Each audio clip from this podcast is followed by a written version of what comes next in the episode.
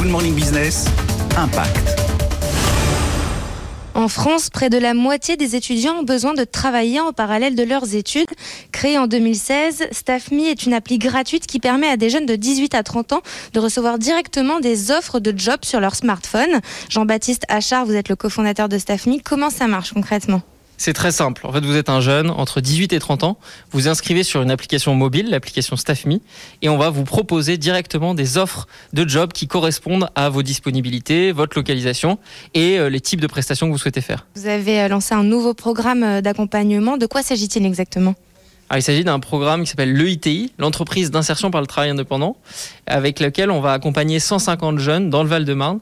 C'est-à-dire qu'on va accompagner des personnes très éloignées de l'emploi pour leur permettre de revenir dans l'emploi durable en ayant un accompagnement socio-professionnel euh, et en accédant à des prestations via, euh, via l'application. La plateforme compte 4000 entreprises clientes et 350 000 jeunes inscrits. Et parmi eux, Modibo Yatabari, vous êtes staffer et bénéficiaire du programme EITI. Euh, Qu'est-ce que ça vous a apporté concrètement, StaffMe Est-ce que vous pouvez me donner des exemples?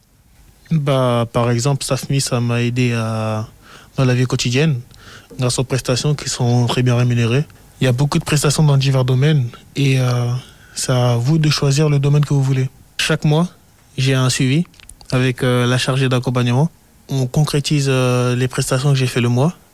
On nous aide aussi pour l'URSAF et déclaration de chiffre d'affaires, etc. StaffMe a réalisé 80% de croissance sur l'activité et prévoit de lancer deux nouveaux programmes d'accompagnement pour les personnes éloignées de l'emploi dans les mois qui viennent.